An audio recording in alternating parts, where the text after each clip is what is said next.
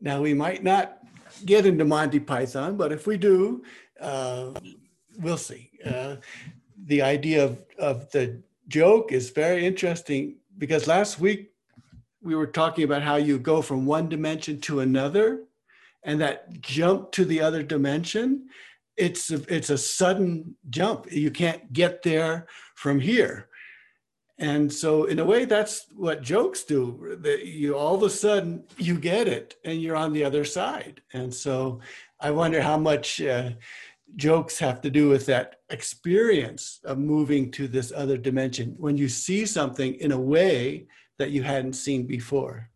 And Ibn Arabi talks a lot about the jokes, about the true jokes, um, and that that's a, a sign of the Malamia, these very special people who he says they tell jokes, they take care of widows, and they take care of orphans. And so that's kind of their job description. Okay, so uh, if we could begin with uh, with the Fatiha. أعوذ بالله من الشيطان الرجيم بسم الله الرحمن الرحيم. الحمد لله رب العالمين. الرحمن الرحيم. مالك يوم الدين. إياك نعبد وإياك نستعين. اهدنا الصراط المستقيم. صراط الذين أنعمت عليهم. غير المغضوب عليهم ولا الضالين آمين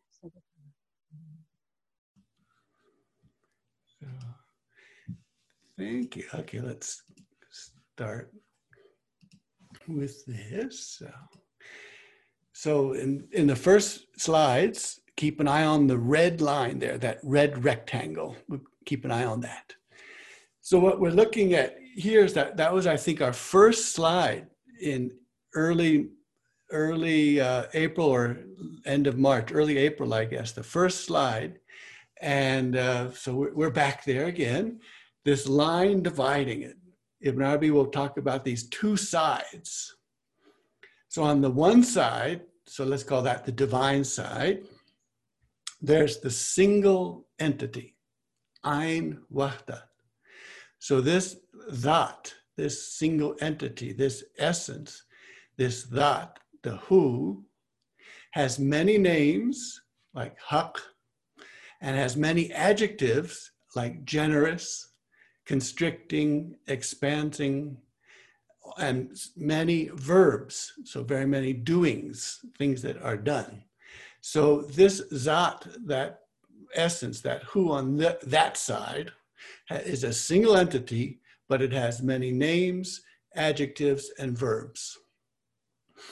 And then on this side, there's a single entity.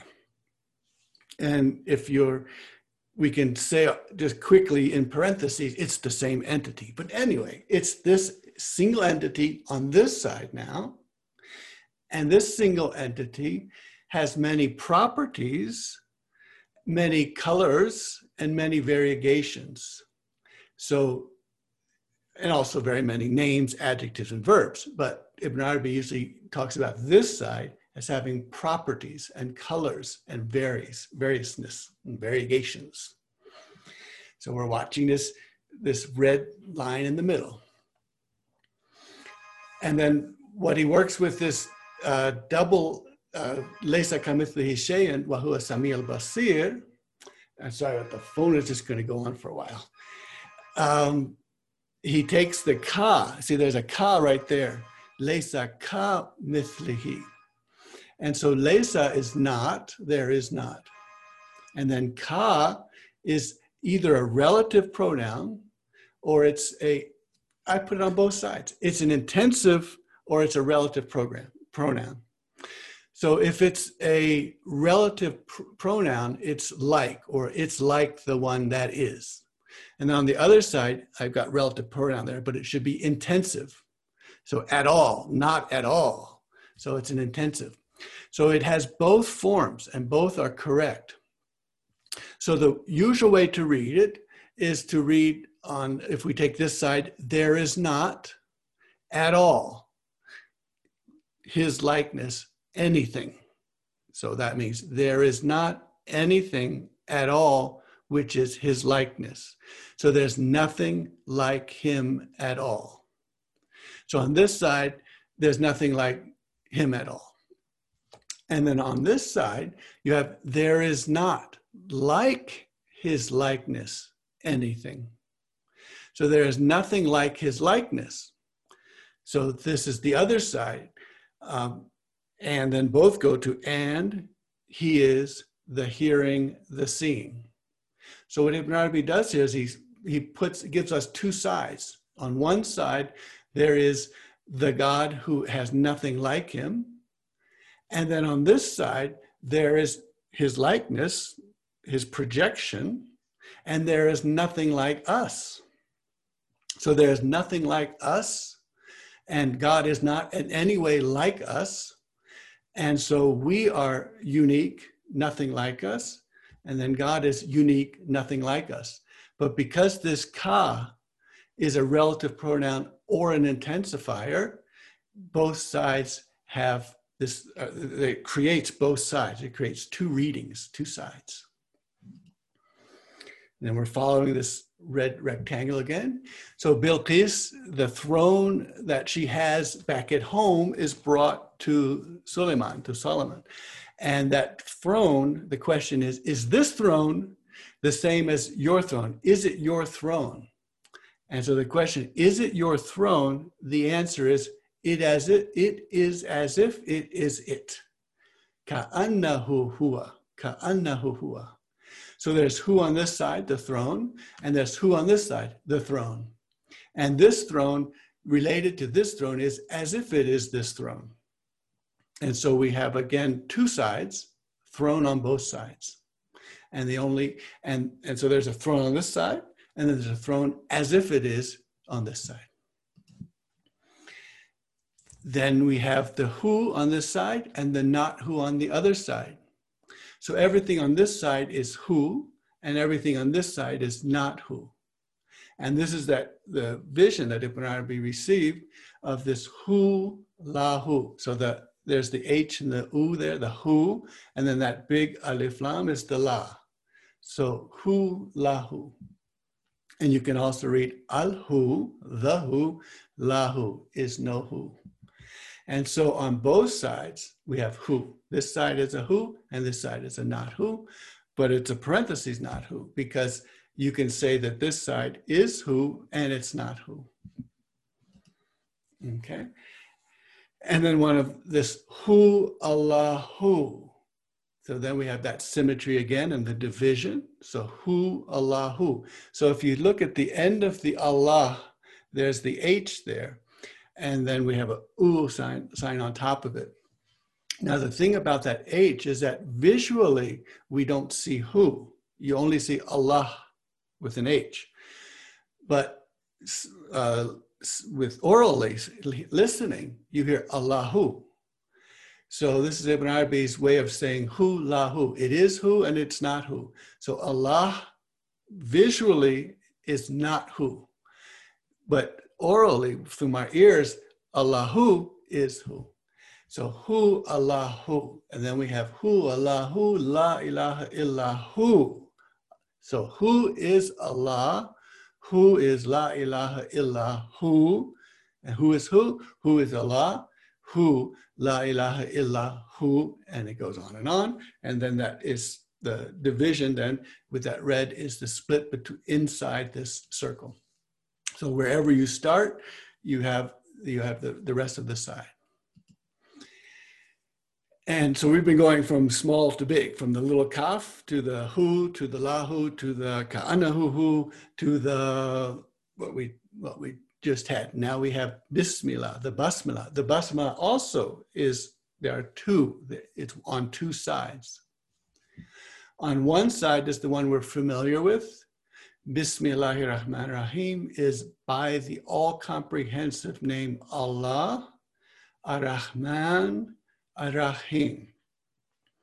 And then on this side, all of the names that are over there, all the divine names, are visible and emerge over here. So there are no divine names over there that don't emerge over here. And we know this because Adam Eve was taught all of the names. So being taught all the names means all of these names over here are have been learned and manifest over here in the Adam Eve. So, so this basmala then can now be read. Bismillah is by the all comprehensive name Allah, which is the name of the one who taught Adam Eve all of the names. So, being taught all of the names to contain and comprehend all of the names, to encompass all of the names, is to be this word Allah, the all comprehensive name. So Bismillah on this side means Adam Eve. And then Ar-Rahman. So Rahman is a divine name on that side, but on this side, that divine name settles on the throne. So Istiwa settles on the throne. So Rahman on this side is the cosmic throne upon which this name Rahman has settled. So it's visible, manifest, it is the cosmos. And it is the kind mercy, the supreme compassion that is uh, on the entire cosmos. Excuse me. Then Rahim, over there, there's a divine name called Arahim. And over here, there is the person of Muhammad, wasallam, who is Rauf Rahim, gentle and kind to the faithful. So Rahim on that side is Muhammad on this side. So this is how Ibn Arabi says that the Basmala is the Adam Eve, it's the Rahman of the cosmos, the world, and it's the Rahim, the Muhammad And so this is how we have that three in this Basmala. And so there are two sides. And there are two sides in our next level of the um, the ikhlas, the say he is Allah one, Allahu ahad. So Samad, uh, if we look, I've put out Edward Lane's uh, description and record of what the lexicographers throughout uh, time have have said. Samad is samad is a person to whom you have recourse. So for ibn arabi this is that we you turn to someone for help. You turn to someone for what you need so on the one side now this ikhlas this surah this was given because the jewish community approached muhammad and said affiliate for us your lord. Affiliate. So give us the lineage or the affiliation of your lord. And so Muhammad was given Qul hu Allahu ahad, Allahu samad, lam yalid, wa lam yulad, wa lam yakul lahu kufuwan ahad.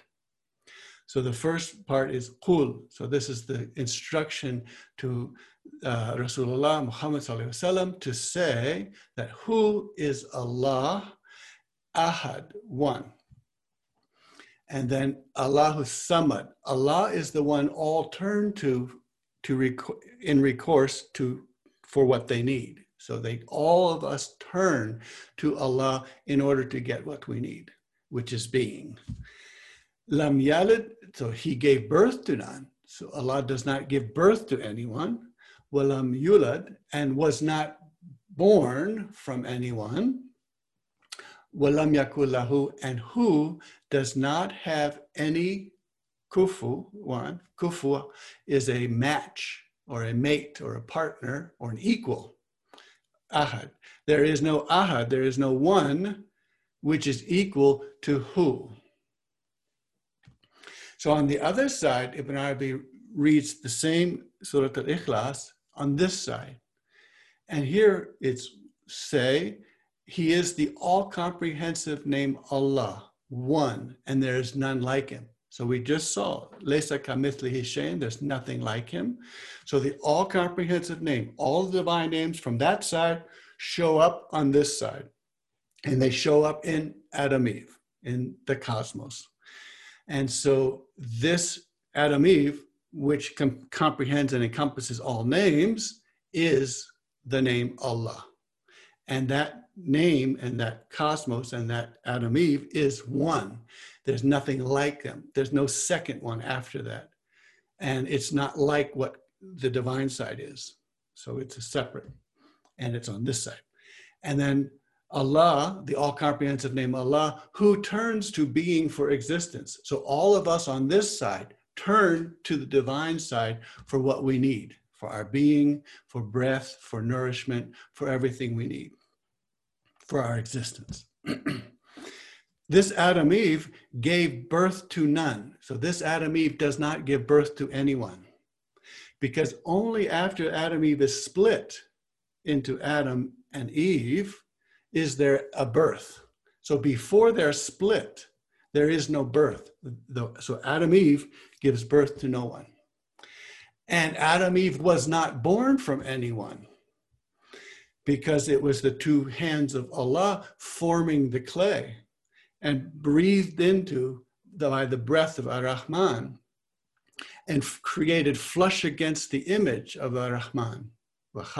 Adam ala suratihi, that Adam was created flush against the image of Allah or the image of Rahman. So Adam Eve did not does not give birth to anyone and was not born from anyone.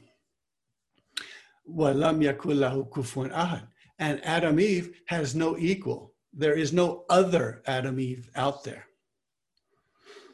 And there's no other entity called Adam Eve out there. Uh, if there were two, the world would be spoiled. So there is only one. So there's one on this side and there's one on this side. Okay. And now we have that the Hadith Qudsi, uh, Ibn Arabi uses this all the time. And this is, so I'll read slowly. Qala Allahu, that God said, Ta'ala, exalted is he, Qasam I divided as salat, the prayer, and here's the Fatiha, Baini, between me, wa bain abdi, and my slave nisfain into two halves. So nisfain, there are two halves. So remember, we've been looking at these two halves everywhere. And so uh, Omer will take us through how this, how this all works in the Fatiha. Thank you. The messenger of God, peace be upon him, said, God said, I have divided the prayer between me and my servant in two halves, and my servant will receive whatever he asks for.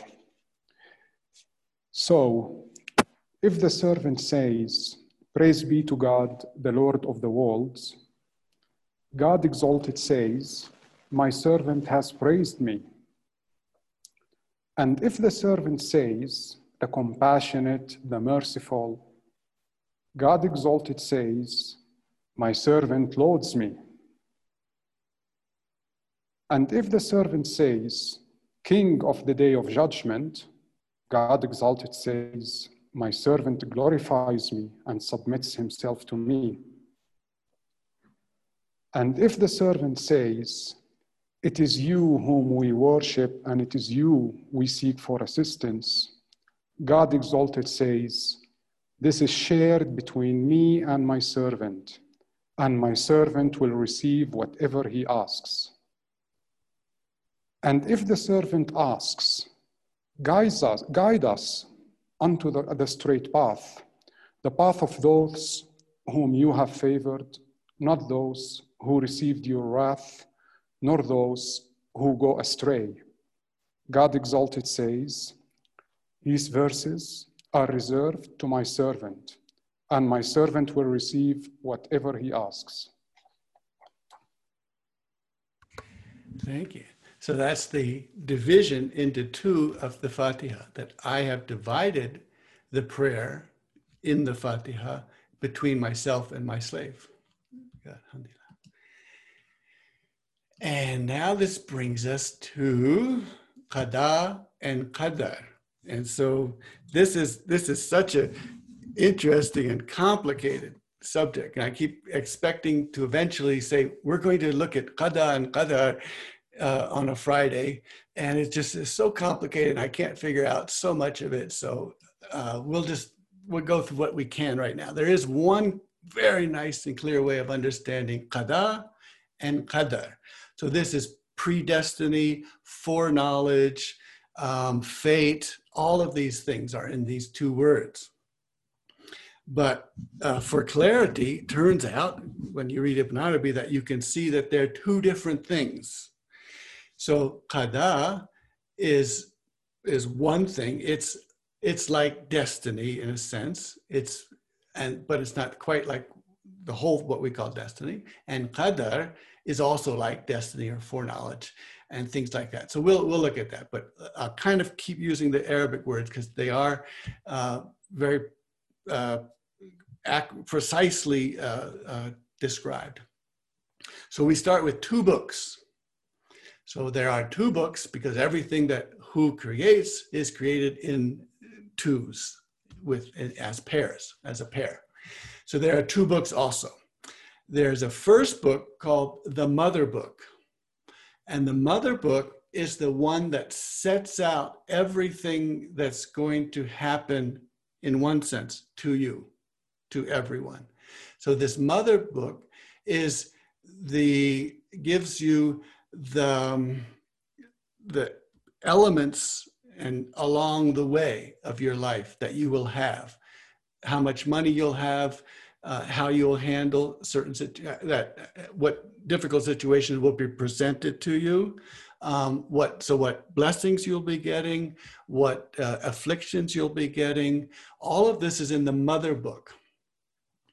And then there's another book called which is a book which is on qadar which is describing what you do with what you were given so the mother book is what you're given and the other book is what you do with what you were given.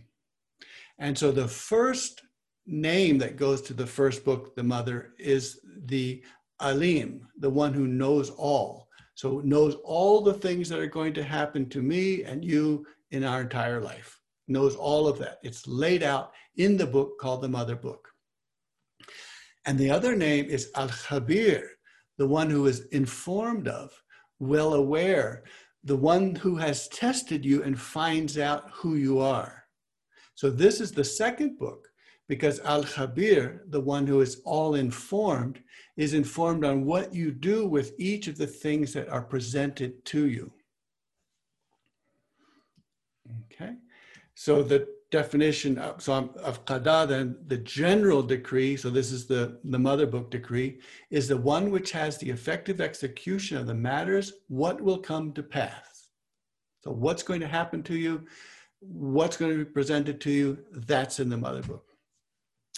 The second one is qadar, and that is what's going to occur in the particular being that is you and what you are going to do with what you are given. So we have the verse, and if, uh, so let's see.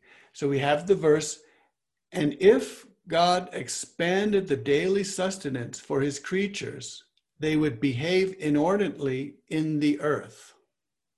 So if God expanded the daily sustenance for his creatures, they would behave inordinately in the earth.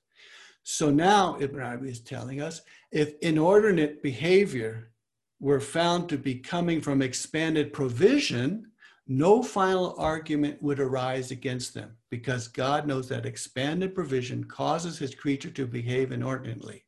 Okay, so there is a measure that's given to you. This is amount amount that is given to you. It can be affliction, a blessing, wealth, family, whatever.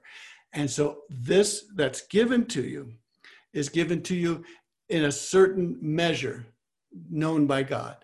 And if God gives you more than that and you don't deal with it correctly, it's not your fault because God knows that you will do you will be inordinate if you are given too much. So you're given only what you can handle and then you are asked and told to respond to what you are given. But if you are given too much, either too much affliction or too much wealth, whatever happens is not your fault because God knows how much you can handle and doesn't give you more daily sustenance than you can have. And the reason that we're given daily sustenance in these measures is because the technique or the mechanism for feeding the poor is to give wealth to the rich. This is the divine method. Now, as you know, Marxists and others, we can say we might disagree with the divine technique, but the divine technique is you give the wealthy person money and wealth beyond what they need, and they take what they need, and the rest they deliver it to the poor.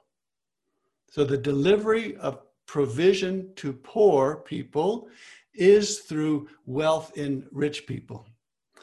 And so the so the person who receives wealth takes only what they need and the rest of it gets sent off to the poor person. And that's because the rich person is subjugated to the poor person.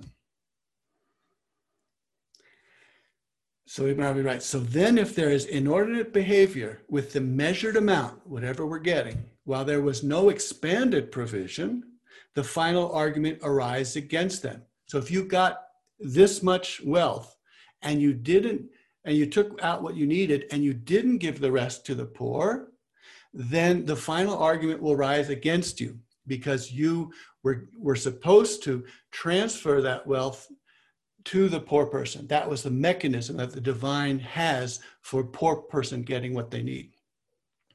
This is in the place where someone holds back from another what is in their hands. So they have something in their hand, they hold it back, even though they got enough out of it that they need, and there's left over. Whatever is more, whatever is left over, you know it is for the general betterment of another. So whatever you have after your needs are taking place, you know it's for someone else. And from its surplus, you provide a loan. Now, the loan in Islam, you either get the exact amount of money back or you get less than that money back, or you get nothing back at all. Those are the only loans that there are in Islamic banking. Uh, exactly what you gave, less than what you gave, or none of what you gave. There's no going the other direction. So you are not making a loan from what is your daily sustenance. So the little bit that I need to sustain myself, I don't loan that out.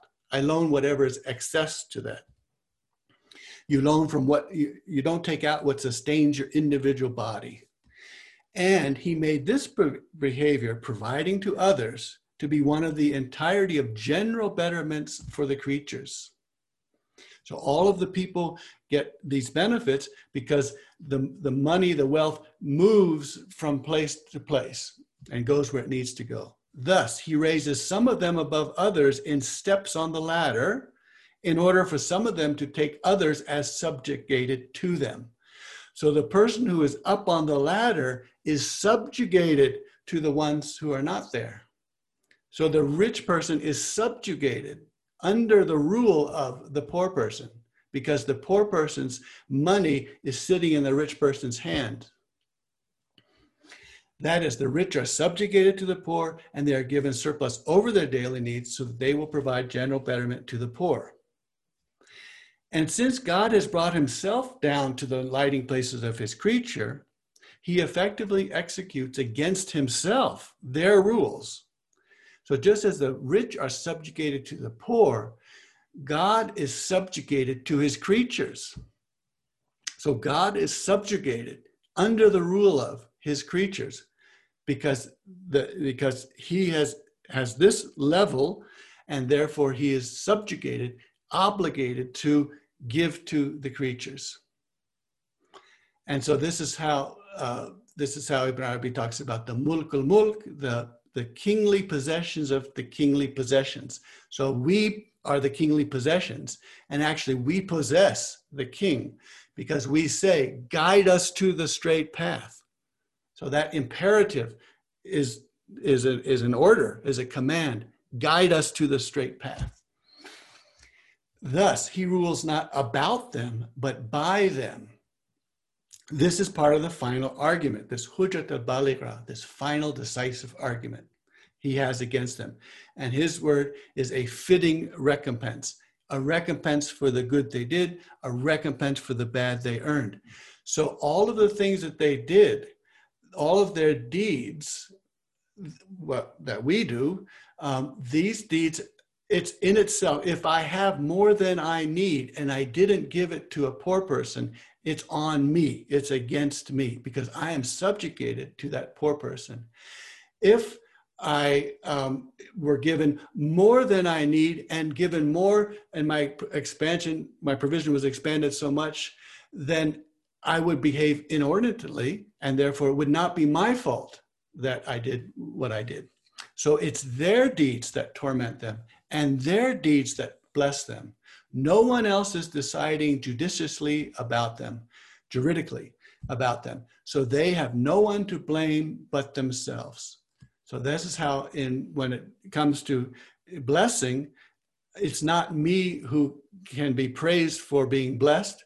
And if it comes to torment, it's not anyone else who can be blamed for tormenting me. So the torment is with is by my own deeds. And this is why in the hellfire, there are no angels who are doing things to anyone. The torment is coming from inside. And so now, if we could, we have some some Ilahi to be sung by three people. The mystic guide open the way, brilliant space surround the soul. The rose of light is petal divine blossom in the grateful heart. The mystic guide pulls the true wine, her tears of love flood the world. Her blessed face, a golden crown, lining of the rising sun. So this one, basically anyone can attend, but the one person is by his invite or. Mm-hmm. This one like by imitation. I mean, if you know him, Mm, right? In your painful mystery of love, lovers find the cure for pain. Wandering through the desert of longing, crying aloud, Allah, Allah. Drunk with delight, satisfied man, eyes of flame with desperate love. Your friends cry out like Moses on the mountain, Lord, reveal yourself to me. My eyes are weeping with love's agony as I dance on the mystic way, possessing nothing, not even myself, crying out, Poverty is my pride, my direction of prayer is your face. My victory banner reads, All is He. Paradise is not my concern, hell is not my anxiety. You are what they praise at the holy Kaaba. You are what they seek at temples and shrines. I am free from every religion, crying aloud, Allah, Allah. Strive to become the true human being, one who knows love, one who knows pain. Be full, be humble, be utterly silent, be the bowl of wine passed from hand to hand. Ever present, where should I search? Always aware, what should I pray? When you glance with infinite mercy, how can any separation be? There we go. How can any separation be? Thank you. And uh, here we'll have qada and qadar in this poem. Uh, Klaus give it to us.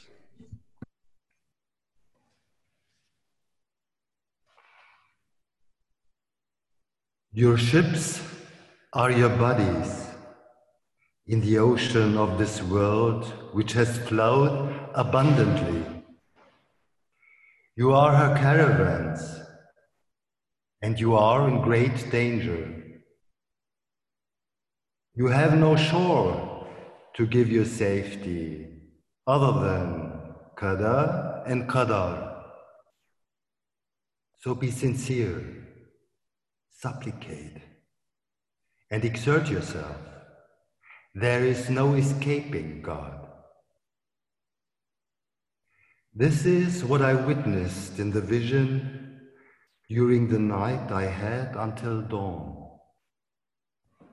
So be chided, take heed, and learn from the one who becomes healed. The all by God, with no doubt, is upon the back of the journey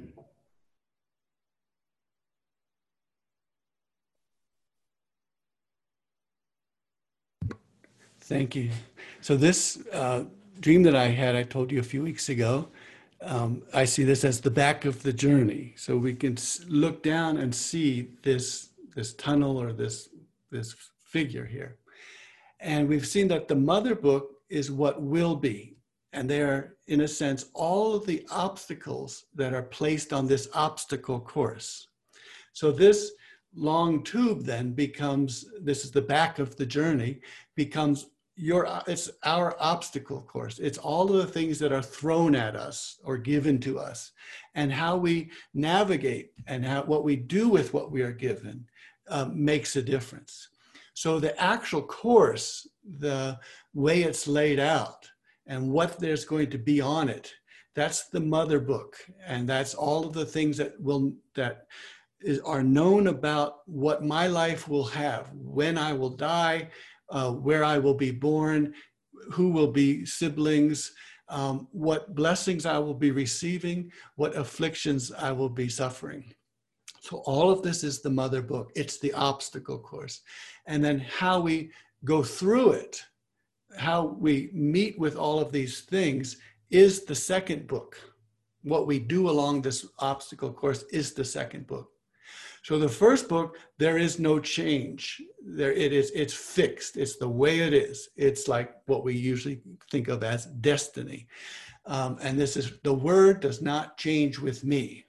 So there is no change in this obstacle course. You're going to get these blessings and these afflictions. You're going to be born now and die now. Then this is all there. The word does not change with me. But then the good news is, and I am not oppressive to my creatures. So this obstacle course is not one that is going to be oppressive to me. So it is an obstacle course. It has afflictions and all of these things, but it's not going to be oppressive to me. The second book is what I do along the way. And that one, the second book, uh, Ibn Arabi talks about there when you when you go to that far far place and hear the scratching of the pens the scratching of the pens that are writing what they're writing is not the mother book. These pens are writing what you do with what you were given. And so they're, they're, they're poised and waiting to see. So this affliction comes and the pen is waiting. What are you going to do about it? This blessing comes, wealth comes, and the pen is waiting. What are you going to do with it? Do you know that you're subjugated and you and you've got to distribute that to someone else? And then what you do will be what the pen writes. And the beauty th- about these these small pens, Ibn Arabi calls them the small pens, is that these small pens they're poised, they write, and they can be erased very easily. And the erasure is called Gafur and Sitr covering and Afu uh, overlooking. Um, so the pens, what they have written, can be erased and changed. And that is this verse. These, we, read, we looked at this last week. These, God turns their, their badnesses into goodnesses. And God is all forgiving, covering over, kind to do this.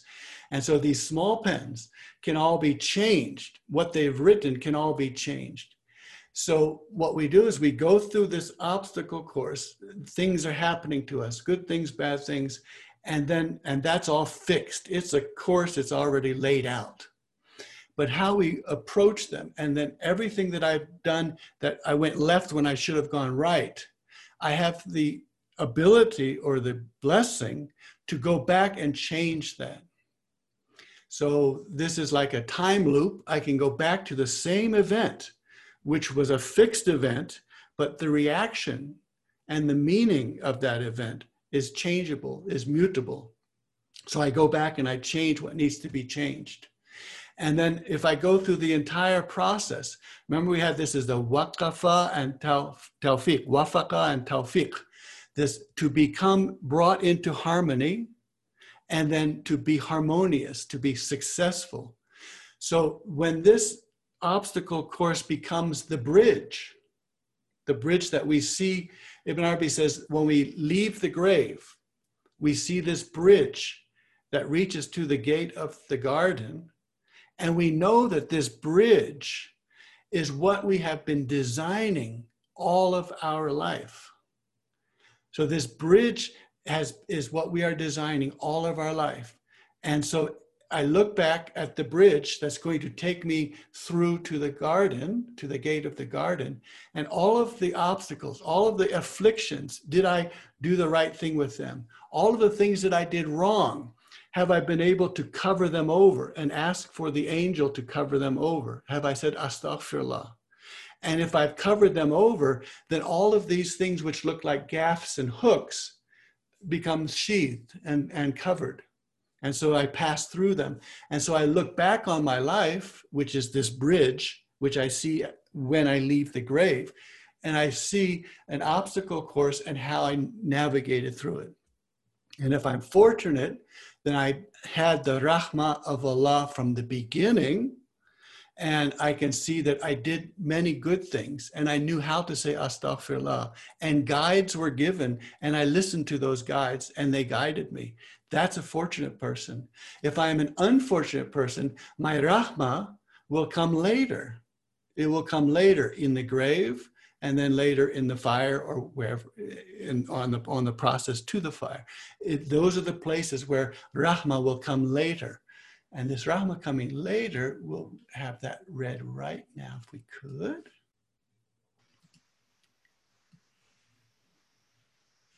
And lo, the world tumbles, and the boundaries raise, and the rivers blend, and the two oceans meet. And the membrane barrier milk is voided. Torment becomes blessed goodness, and Jahannam becomes a garden with no torment and no punishment. Only blessed goodness and security, seen by the inhabitants of the fire with their own eyes. The birds sing melodies full and various, and the contrast-eyed ones are veiled across their noses, and the youth with turbans veiled across their noses. And Malik, the angel in charge of the fire, leaves. And Ridwan, the angel in charge of the garden, stays. And the fire starts to be blessed inside the arboreal enclosures of the gardens and the secret of Iblis is told there. Lo, he and the one the angels bow down to are the same. The two, Iblis and Adam, did not function except from a divine determination that came from before and a subsequent destiny as a consequence of eating from the tree which neither, neither one could escape. And Moses argues with Adam Adam, you had the people expelled from the garden.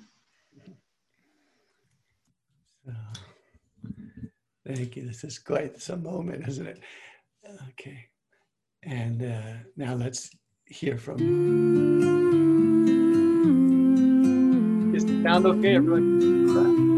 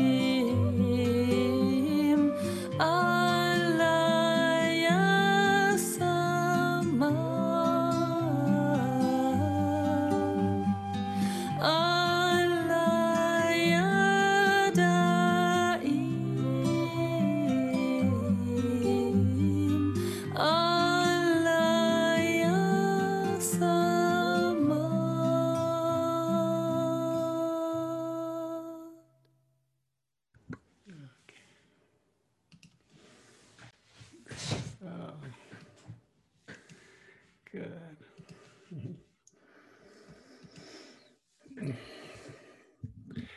S- uh, Well, we have a we have a question about the mother book, and so the mother book is that book which describes and writes down and fixes what's going to be our situation, what we'll get of afflictions, what we'll get of blessings, and all of these things. It's our the story. It's the story of our life with the elements which are fixed. And so these elements which are fixed um, are fixed in a certain measure, so a certain amount of affliction. And that affliction can never be more than we can handle, or then it would be not our fault for how we react to it.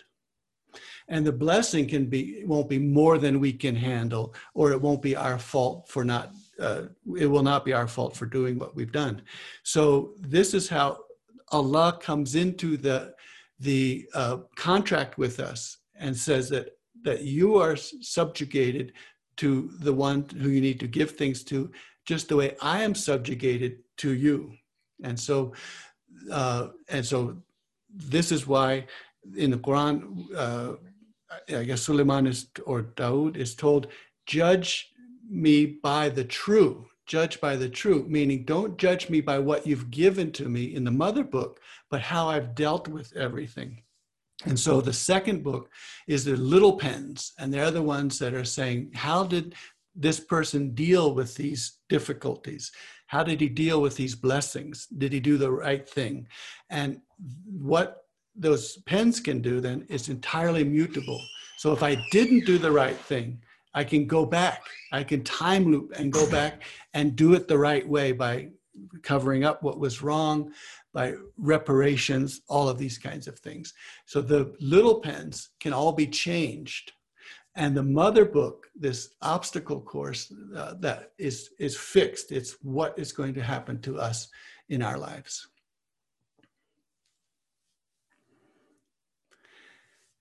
And we also have a, a question about the, the who, the visible and invisible. And this also works with the, uh, the golden letters of Quran or the 14 letters. Ibn Arabi is very interested that when you see the letter Sad, you don't hear the word Sad. Uh, when you see Allah written, there's an H at the end, that loop at the end is the H. You just see Allah but when you hear someone pronounce it, you hear Allahu, Allahu. So it's visible and invisible. It's, it's manifest and non manifest. So the Allah as written, the who is hidden, invisible. The Allah is written, but the who is not written. It's just that loop, the H. But when it's spoken, Allahu, suddenly the who is visible or perceptible by sound. So it's perceived when it is invisible, not perceived when it is visible. So this helps us handle these paradoxes. Shuaib, related to that is the very first question from Latifa. Why do you translate hua with who? Okay. Yeah, so uh, so hua is the, the two letters of ha and wa. Um, the convention is uh, when you when you're pronouncing a name, uh, not to pronounce the last uh, syllable, or I guess it's the last syllable. So you would say Allah, and and Allahu is the technical way of saying it, and you would say Allahu Samad if there's another word following it. Um, so that's why in like the mu'mina, the ah at the end, you would say mu'min and you wouldn't say rahima, you would say rahim. So you would cut off that last syllable. So this is why. And so the who is the description of the word hua. So hua is he, it, third person singular, and who is the huiyat is the description of that pronoun. And the description of the pronoun huiyat is feminine. So again, we have the feminine description of the masculine pronoun which is another way of keeping us bending these things so that we don't get fixed in one place or the other. Um, the next question is Adam Eve, the one soul that Allah speaks about in Quran. Yes. So, well, that's that's the the you have this you have the when you talk about the Ain Wahda, the single entity here, which is Allah, the essence, the names, the the adjectives and the verbs. There's also an Ain Wahda, a single entity over here, but it would be shirk to say that they are separate and different or not the same. It is the same Ain Wahda. It is the same single entity, but it's the single entity on this side, and there's a single entity on this side, which is the same single entity. And uh, and that's why, and so that's why when we get over here, all of these names are divine names. And so show me the least tremendous name so I can show you the most tremendous name that tells you that this is the, these are all divine names and they're all equal and all beautiful. And so that also tells us that the greatest name is the transcendent Adam or it's your name. Your name is the greatest name. And so there's no there's no hierarchy there's no something over here that's better more divine than the other. It's all divine. It's like saying that on god's side there's some parts that are more godlike than others. It's it's all god and over here it's all creation. And there's not one part of creation that's better than another part of creation Hamid Masumi writes, He provides through you to others, and the other gets his or her share whether you give it as charity or the other steals it from you. Uh, it could be one way of looking at all of that. um, yeah, this, well, and that's why it's so interesting is that the reason that the person is given wealth is to distribute it to the poor. And that's the kind of divine mechanism for getting wealth to the poor. Um, and you would see, you if you look at Sharia, how very, very, very strong uh, stealing is. It's very, very serious um, because what because what the stealing is you're stealing from God because God put that wealth there to be given to someone else, and you can't break the sequence and steal it because then you're stealing from God, and that's why someone kills someone, their brother can forgive you and say no penalty. But if someone steals, that can't be forgiven. And because it can't be forgiven, that's why you have to change the name very quickly. If someone steals your sandals when you're coming out of the mosque, you and someone say, "We stole your sandals," you don't say he stole my sandals. You say I gave him my sandals, because there's no forgiving stealing. So this it's a very powerful, and so that's because the wealth is God's wealth. You're holding it until you give it to the right person. Um, another question about the mother book is is it what is commonly called the book of life? Yeah, that, uh, yeah, I'm calling. I was just calling it the obstacle course, depending on if you look at your life as an obstacle course or as an easy path. but yeah, it would be what it's the bridge, which Ibn Arabi says you have created and designed all of your life. So it is the bridge that you've made all of your life, and that bridge is presented to you. In other words, it's like the near-death experiences. Your life goes through your eyes uh, from the beginning to the end in a non-judgmental way. So at, after we leave the grave, we see our life in front of us. And that's when we know that, oh, thank God I, I asked for forgiveness for these bad things. And thank God I did this right things. And all of my actions stretching all the way to the tree called the tuba. And so to the, to the last place, that, that all of those deeds are become animated. They become somebody, good or ugly, beautiful or ugly. And so I want to be able to see beautiful images all the way throughout my, my life. And so this is why, and at that point, uh, when you leave death, that's why the Quran says, and so now they want to say, oh, I see the way things are. I wish I could go back. But you can't go back because this, you, this is your life it's already there and you fixed it as many times as you've had to fix it as you go. And there's no then turning back from that. Okay. Shireen asked, could you explain how Adam and Eve did not give birth to others? right so there's a lump of clay and this lump of clay is formed with the two hands. It's breathed into with the breath of ar-rahman and it is the mirror image of rahman allah suratihi means flush against the, uh, his image or the image of Allah or the image of Rahman in other traditions. So that lump of clay breathed into the image of God is the one that is going to be uh, given all of the names. So Allah teaches this lump all of the names. So all of the divine names are going to be be received by this lump. And this lump is made out of earth so that it can be receptive to all things. And that's why this earth is so valuable. It's the one that receives all of these divine names. And then after that, the two are split so that just the way the single word is split into two at the footstool, the same way the Adam Eve have to be split and have be polar so that they can then create the offspring. So only by separating can you have creation and reproduction. So Nadsri Hashim writes, consider two sides of a coin, the head of which is the mother book and the tail is the second book. I am allowed to supplicate to change the what's in the second book.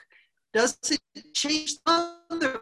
Is it actually already decided by the mother book? Right. Well, so if these are two coins, then the one side never gets changed. So you can change this side all the time. So, but that never, but changing and so asking for forgiveness, doing things which are good, um, being being uh, sorrowful for what you've done, regretful, and changing things. All of that, none of that will change your obstacle course. It doesn't will not change how many siblings you have. It will not change when you were uh, born, and it will not change when you're dead, when you die.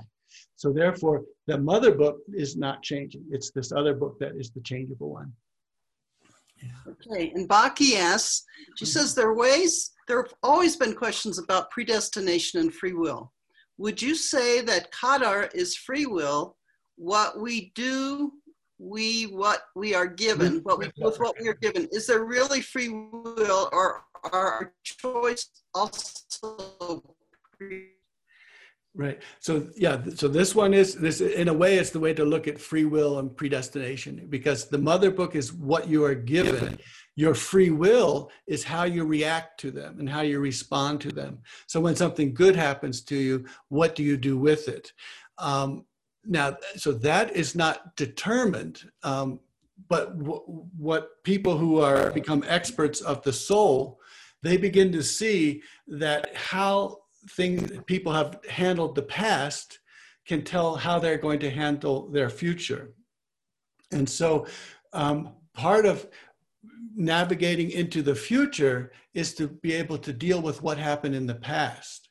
So, um, to be able to go back to the past, change things in their meaning dimension, and change what they what they mean, the significance of them, to change it so that you then can go into the future in a different way. And it seems like, and that's and that's where you feel the the, the free will. There is the there is the principles that this thing happens and then this happens in the mother book, but those are those are things that that are not mutable, can't be changed. It's how we react to them. And so what we then see is that those people who are in, who see things as blessings, have always see things as blessing. And you know these kinds of people, no matter what happens to them, they see, they see the blessing in the badness. They see the blessing. And they're the ones who, who when Allah asks them in the garden, you are so blessed now. And they say, We are so blessed. We are so happy. And Allah says, Have you ever not been happy? Have you ever experienced pain? And because they are immersed in pleasure, they say, We have never experienced pain. We have never not had anything but blessing. And so this is, uh, they haven't changed the mother book. They, all of the things, bad things happen to them, happen to them, but they didn't see them as bad. They said, We've never had anything bad. We are blessed. And then the people in the fire are asked, Were you ever having an experience of goodness? And they say, We have never had anything good. It's been bad, bad, bad. It's been, you know, turtles after the turtles after the turtles. Bad, bad, bad. And yet, when you look back at their life course or their obstacle course, they have this good thing, this thing, and this thing. It's just that they didn't use them, they didn't react to them well. And so they're the ones who are immersed, and we've had nothing but bad in this situation. But they're talking about their second book, not about their mother book, because the mother book gives us everyone uh, goodness and badness, and it all depends on how we deal with that.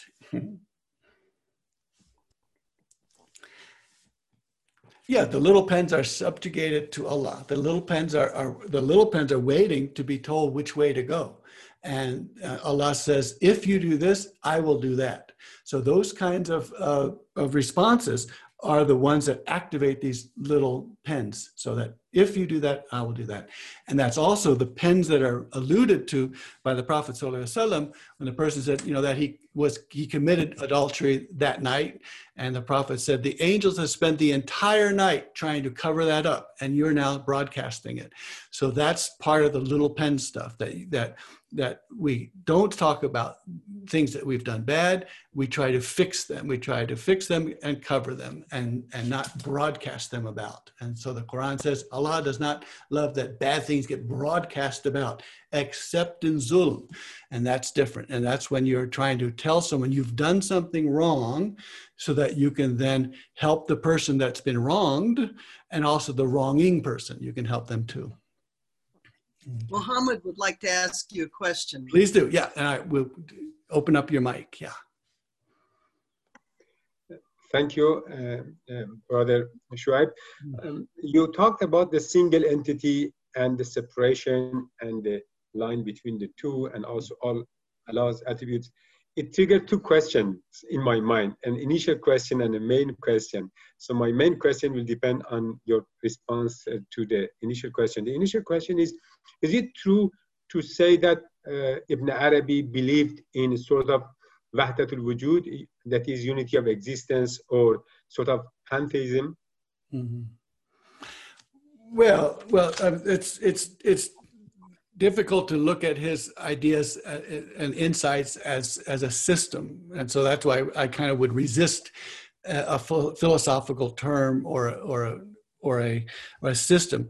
Uh, because it all depends on what perspective you're looking at. And that's why if you wanted to come up with a single term for Ibn Arabi, you would say hu lahu. It is and it isn't. And this is the this is throughout Ibn Arabi's work. He'll show you something that's true from this perspective. You change a perspective, you see something different. And this is one reason why we love jokes because you see something and all of a sudden, oh, you see it that way, and it's just hilarious. You just you crack up and you get it instantly. So that switch, that switch of perspective, is the delight that is reading the Futuhat. Every time you see something, all of a sudden it switches. Like you hear the verse we looked at a few weeks ago that oh the work the the work that the that the kufar the the kafirs the disbelievers do. It's like a mirage in the desert and the thirsty person thinks it's water and they get there and they don't find water they find god and god is quick to do hisab meaning punish and everything. And then Ibn Arabi say, whoa. What it says is god attracted you to come to the desert and say here's some water that you want and you come to that water and then allah says here i am and he's quick to sufficiency. So his hisab here means like paying the bill. It's a fit, it's sufficiency. It pays what needed to be paid. So it's the most beautiful verse in the world. So, and that's why Ibn Arabi says all of these verses they have they are the they are the ones that chide you that, that tell you do this do that, but they're also ones that, that give you the the sweetness. And they're they're there. Both sides are there for the same reason, which is to get the rahmah, the mercy of Allah, to be flowing. Yeah. And so, and so, in this sense, uh, so this, Jane Clark asked about the qadar and the and the state of prophets and saints who don't sin. The um, and even the question is, do the does the mu'min, does the faithful person sin? And here, so if you are given an affliction, some a suffering that is more than you can bear, then you are not responsible for it. So there can be no sin or offense for not being able to respond to something that's too much for you. And that's why we have not given the soul any more than she has capacity to bear. So anything beyond her capacity to bear, the pen is lifted. So this is what we the, the way that they describe insanity. For instance, if you do something when you become crazy, insane, mentally, whatever, uh, the pen is lifted and no one and no one will charge you. You won't be you won't be uh, accused of anything. You're not sinning when you do something. And that's why the sufis say don't come to the salat when you're drunk uh, because when you're drunk this, the pen is lifted and so nothing is being written so sin is the pens that are writing and those sins then can be switched their badnesses can be changed into goodnesses uh, by these mechanisms of prayer and dua and astaghfirullah and all of these ones. and Baki has something to say about American jokes. Yeah, well, this is a British joke we were talking about. Shuaib, could you read? There's there's something from Faiz Hamza. Okay. Uh, what is when Quran says, and I can't read it. Okay, let me see if I can find. Um, so that the that the people of the fire will stay, abide in the fire. And Ibn Arabi says, abiding in the fire, and, and so Ibn Arabi says, abiding in the fire forever is not the same thing as being tormented forever. And he says that the adab, the torment, switches to udab, sweetness. So the people of in the fire who are her family, their happiness, their felicity, their goodness comes from staying in the fire. And so when that time comes, when the fire has done everything it needs to done, and all of the internal torment that I and whoever is in there has been giving themselves. So the person has is tormenting themselves, and their own deeds are per- tormenting them. So when they wake up that this is not the way to be, I would rather be in harmony, as we looked at last week. The moment they say, I want to be in harmony, then the fire changes. And what was torment becomes sweetness. And then in the passage Omer and I were reading, uh, I guess last month, uh, the people of the garden come down to the wall and look at the fire and they say, Thank God we're not there. And they get more pleasure than they've ever had, even in the garden, in knowing that they're not there. So that's the pleasure of reaching somewhere safely is much better than the pleasure of just reaching somewhere and you didn't have any troubles. So the more troubles you have, the more pleasure you're going to get when you meet the place that you want to be in. And then the people of the fire, he says, also come to the well wall, and they look up at this at the people of the garden, and they say, "Thank God we're not in the garden, because their constitution and their family is in the hellfire, in Jahannam, the sister." And so they stay there forever, but that doesn't mean that they are tormented forever.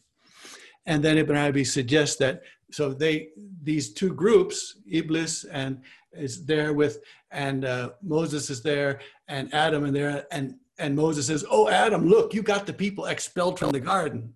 And uh, but this was the most beautiful thing because when the when Iblis says to to them says, um, "Don't approach this tree, or you'll get you'll get knowledge, and you'll get eternal life, and you'll get uh, to be the king of the world." And so Adam correctly or thinks that this must be God speaking, or this must be like a messenger giving me a message from God, because everything his experience with God has been has been good. And God is just the sort of divinity who will give you knowledge and give you eternal life and give you a kingdom. And so Adam says, okay, there we go. And then and Ibn Arabi says, and look, uh, it wasn't that he was wrong or that Iblis was wrong. What did Adam Eve get. They got to be the Khalifa, the in charge of the world, the king of the world, and they got eternal life. So it was a it was a good thing to do. and so the two will then they all will start arguing, but from that perspective, once they're there, they look back and they say, "Oh, this this whole world. Well, you Iblis, you were you had to not bow because this had to happen, and Adam, you had to you had to be doing this, or this wouldn't happen. So it all all worked out in the end, and the the the Rahma horse, which has a big chest, was able to come and go and pick up the stake, which is humanity, and say, "I've got you." And so, Alhamdulillah, it all works out in the end. Um, Shue uh, Latifa corrects her earlier question about who and hua. Yeah. That she said I was referring to hua at the beginning, such as kul huwallahu ahad, not at the end of a noun such as Allahu. Right. Um, so the uh, so kul Allahu. So yeah. So the Allahu. You do have the huwa in there, but when you're describing, uh, we're talking about the huwa. We you can say who the who. Uh, but when you were, if you were writing in Arabic, you would write the who with the H and the U also the same way. Huwa. Okay. Can we compare Qadr with free will? Yes, so that in a sense is the free will. That's what you that we have the we have the complete power to respond uh, the, a certain way to whatever happens to us. So whatever happens to us can is not under our control, but our response to it is under our control. And so our and so that's why we want to be trained and disciplined. And Sheikh Nur takes Malik Yomiddin, Malik Yomiddin, that verse from and says, the master of spiritual discipline of all beings. So this concept of the dean having having a place where everything is accounted for, the accounting is the spiritual discipline. Every being is going to get its discipline as it goes through that tunnel of life or in the grave or in the next places. And that's going to be the spiritual discipline that brings them back to harmony. And that's why it's there in the first place. So you say, why did I have, why was the mother book giving me, you know, X amount of siblings and I should die on this day and I should be born on this day and I should live here? Why did, why was that all given to me? Uh, isn't God a good God only if he gives me good things? Well, no, because they're there in order to get the second book into act, action to find out how I react to all of these things. Because it's the reaction to all these things which creates the new humanity, which creates the way that one wants to be. And so when we, and that brings us back into harmony because we have met with all of these things and we have done what we need to do with them. Um, Jane and- Clark, oh, sorry. Oh, go ahead. Jane did- Clark, in view of what you said about Qadar, can you say something about the state? Oops, it just it just shifted on me. Um, can you say something about the state of prophets and saints who are told that they cannot sin?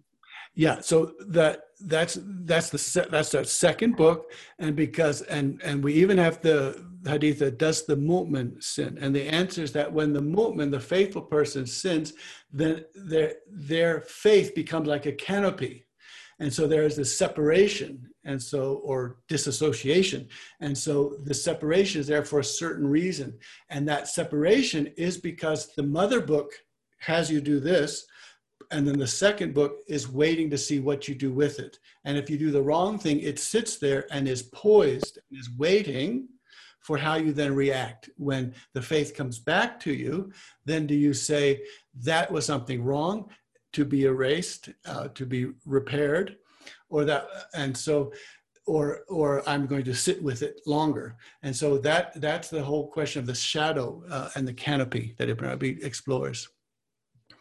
And then with suicide, so Ibn Arabi says that what we do with suicide is that, or, or, or, people, um, is that we look at, he says, they have rushed to, they have rushed to what is better. And the Quran has us say, rush to what is better. And Ibn Arabi says, this is what they, they have rushed to something better than the situation they are in. So, um, it's so there are various so he makes a very nice beautiful long argument about uh, the janaza for people who who have who have killed themselves. And so this uh, this going to the janaza he says we do all of these he has these long long fiqh arguments these long strategic uh, legal arguments. And the end he says so you might think that this is somewhat far-fetched but our job is to see the good in everyone and to and to assume or to presume the best in everyone. So we will presume that this was a faithful person and this person was responding to the verse of quran that says rush to the things which are better. So that's how he works that. And he keeps both those. He says all of these threats and there's a threat or there is to stop people who might think that they should do that. It would is to stop them because it is such a horrible thing for the, themselves and the people around them. But the threats are there and then there's the promise. So ibn arabi says that that like like all generous people allah is generous and therefore can threaten but does not follow through on the threats. Instead uh, so anything that is threatened need not be followed through on. Everything that is promised is followed through on. So Shireen asks, isn't how we react to our obstacle course dependent on and predetermined by our ayn, which we were also given? Yeah. So is it really free will? yeah, well, so of course with Ibn Arabi, you've got majbur fi ikhtiyar. Majbur means compelled, forced, bil ikhtiyar, in free will. So your even your free will is uh, compelled.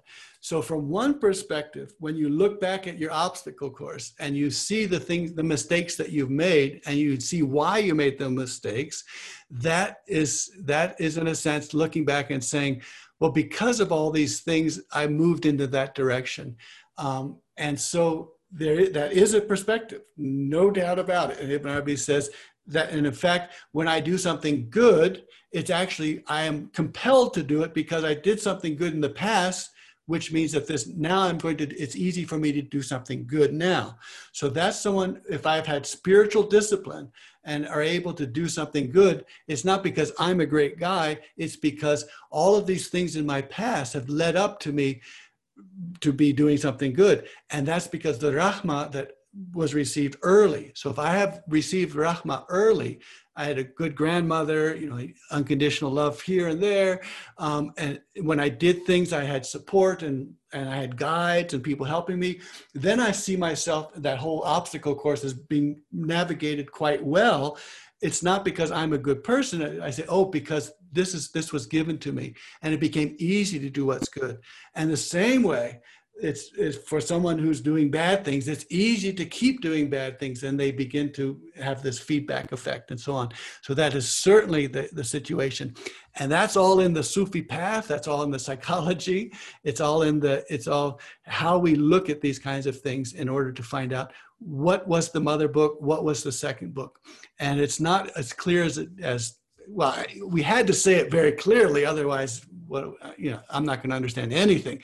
But it's also it also has its ambiguities and the ambiguities seem to come from uh, this what he calls being compelled in your free will. So it looks like when i do something freely which is good if i look back it's like compelled i can see i was necessarily doing that because i've been taught that and i've been helped to see that and therefore i did that uh, and it looks from this direction as if it's predetermined but I could also say from the in the future, it, it doesn't look predetermined because I don't know what I'll do next. So that's how all of that works. Um, just a few more questions. Mm. Hadisha Ashki asks, please elaborate on change the past in the meaning dimension. Right. So um, the idea of that this when we look back yes there's the mother book but there's also this other book which which how we react to things and how we react to things can be changed so i can i can go back to something and instead of seeing it in a certain way i can move out see it differently and say this was a necessary uh, part of of my life so that something else good would come from it and so then i can instead of so i can say this thing this this crux, this place, this crossroads, when I took this path, I can see why that was so important. And if I took the wrong path, I can go back and say, this was the wrong path. And so I want, so uh, I want to change the meaning the way I see. And this is what that image I was giving. Uh, if someone if someone hits you like this, you know, my first reaction would be just you know jump on the person. You know, you've attacked me. But then they say, "Oh, sorry, my mistake." then you realize, oh, well, that's different. So it's the same hit and it hurts the same amount in a way. But if it's the meaning is that person's attacking me and I've got to kill that person versus, oh, it was an accident. Okay, my cheek still hurts, but it was an accident, meaning the meaning is completely mutable. And so the same hit, uh, I can I, re, I can have two, I can take two different meanings completely different meanings about what that hit means. So the hit, in a sense, is the mother book. It's what happens. So it's what I'm given. But the second is how I how I work with that. I say, well, that was just a, an accident. So I'm not going to, you know, spend the rest of my my day angry at this person. It was an accident. Um, and so that so I've changed its meaning. The second book, uh, even though the first book that that there is going to be this hit uh, can't change. And Ibn Arabi says there's nothing, all morality is in the second book. There's nothing in the first book. So anything that, any hit, any strike is a strike. It can be good, it can be bad. I can interpret it as good, I can interpret it as bad. Someone can have intended it to be good or intended it to be bad, but the hit itself is neither good nor bad. And that's why the action depends on the niyat, the intention. Um, and so the intention, and I can go back then and say, I did something, and then what is its meaning? Now I'm re intending the goodness. Okay. Cecilia, did you have your hand up to speak? You have to unmute yourself.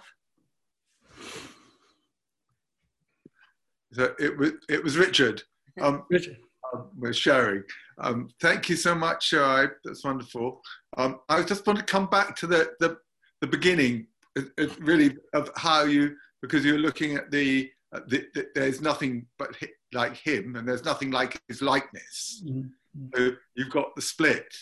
And in a way, we've got the mother book and we've got the raised pens. Yeah. And in a way, the process is I was trying to correlate the two ideas because in a way it's quite interesting that you had a vertical line Yeah. and then the line became horizontal Right. when you started to talk about just before we talked about kada and kada Right. that the the consequence of the split of the like the like the likeness the, the, the like likeness appearing Right. is that then you have that's where this is all this other stuff is being played out Mm. because that's where you have the the, the, the mother book and then the consequences Mm. because you've got the rel- you move into relativity on that side Mm. is that um, uh, a, a way of reading it that, that- Yeah, yeah. You know, it's beautiful because, in a sense, when we go back to the single entity, that's in a sense the mother book. But then with with that, but the single entity also expresses itself by different uh, properties and colors and variegations. And so this expression of the one book is the is Qadar, is the second book. So the second book is the expression of the first book. And the same way the who uh, uh, in Ibn Arabi's vision, that, that, that big who there shivers and then expresses something else. And so every expression is an expression of the who, but not an additional something. And the same way, so the mother mother book is like is like a template put down, put down, and then it, as it as it quivers and shivers, and we go through it, uh, different. Uh, the second book emerges. So the second book emerges from the first book, and in the same way that the Hu Lahu emerges from. uh, and so we don't say. So we don't say, is this expression God or not God? And we say, yes, it's God and it's not God. It's it's another expression. And so the same way Ibn Arabi says the Zat expresses as the speaker, the hearer, the the powerful, the the generous. It expresses, and and neither one.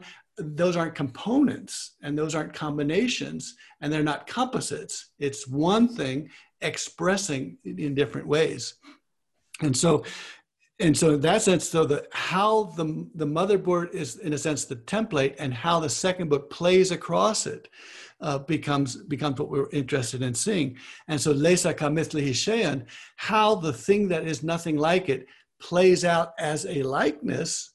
And so on this side, and then the throne of Bilqis ka'annahu huwa, as if it is it. So the throne of Bilqis is here. She's looking at it and says, it's as if it was, it is this throne that I left. Um, and Ibn Arabi says, and it is it. It is it. Um, and so it's the expression that uh, the who shivered and created a throne which is like the throne and that, but there is no and the same way with the marble and the golden columns. It shivers and everyone say oh it's a gold column. And then it shivers and they say it's a marble car- column. And arabi says it's neither marble nor gold. It's just a column which has its clothes put on it. And so if i look back at my life if i haven't gone through it it doesn't mean anything. It's only when I've gone through how I reacted to each of these obstacles or blessings that determines its meaning.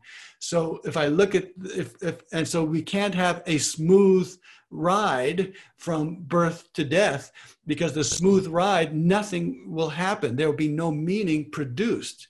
So we have to have the different elements of the obstacles in the course to see how we are going to handle them.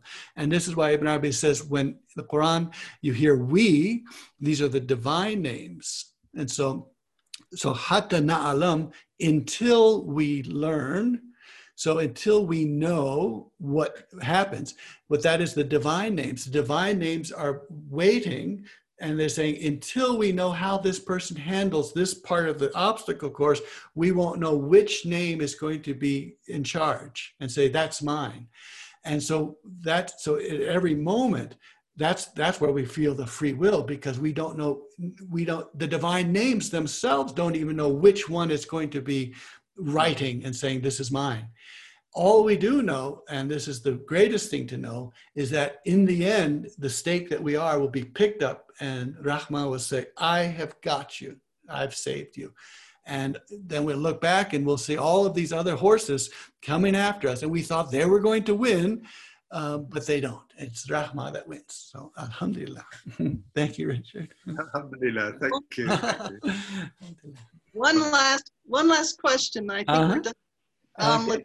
Latifa asks, if there's time, does Ibn Arabi talk about karma and past lives? Whereby the mother book would be the result of our past actions. Aha. So what?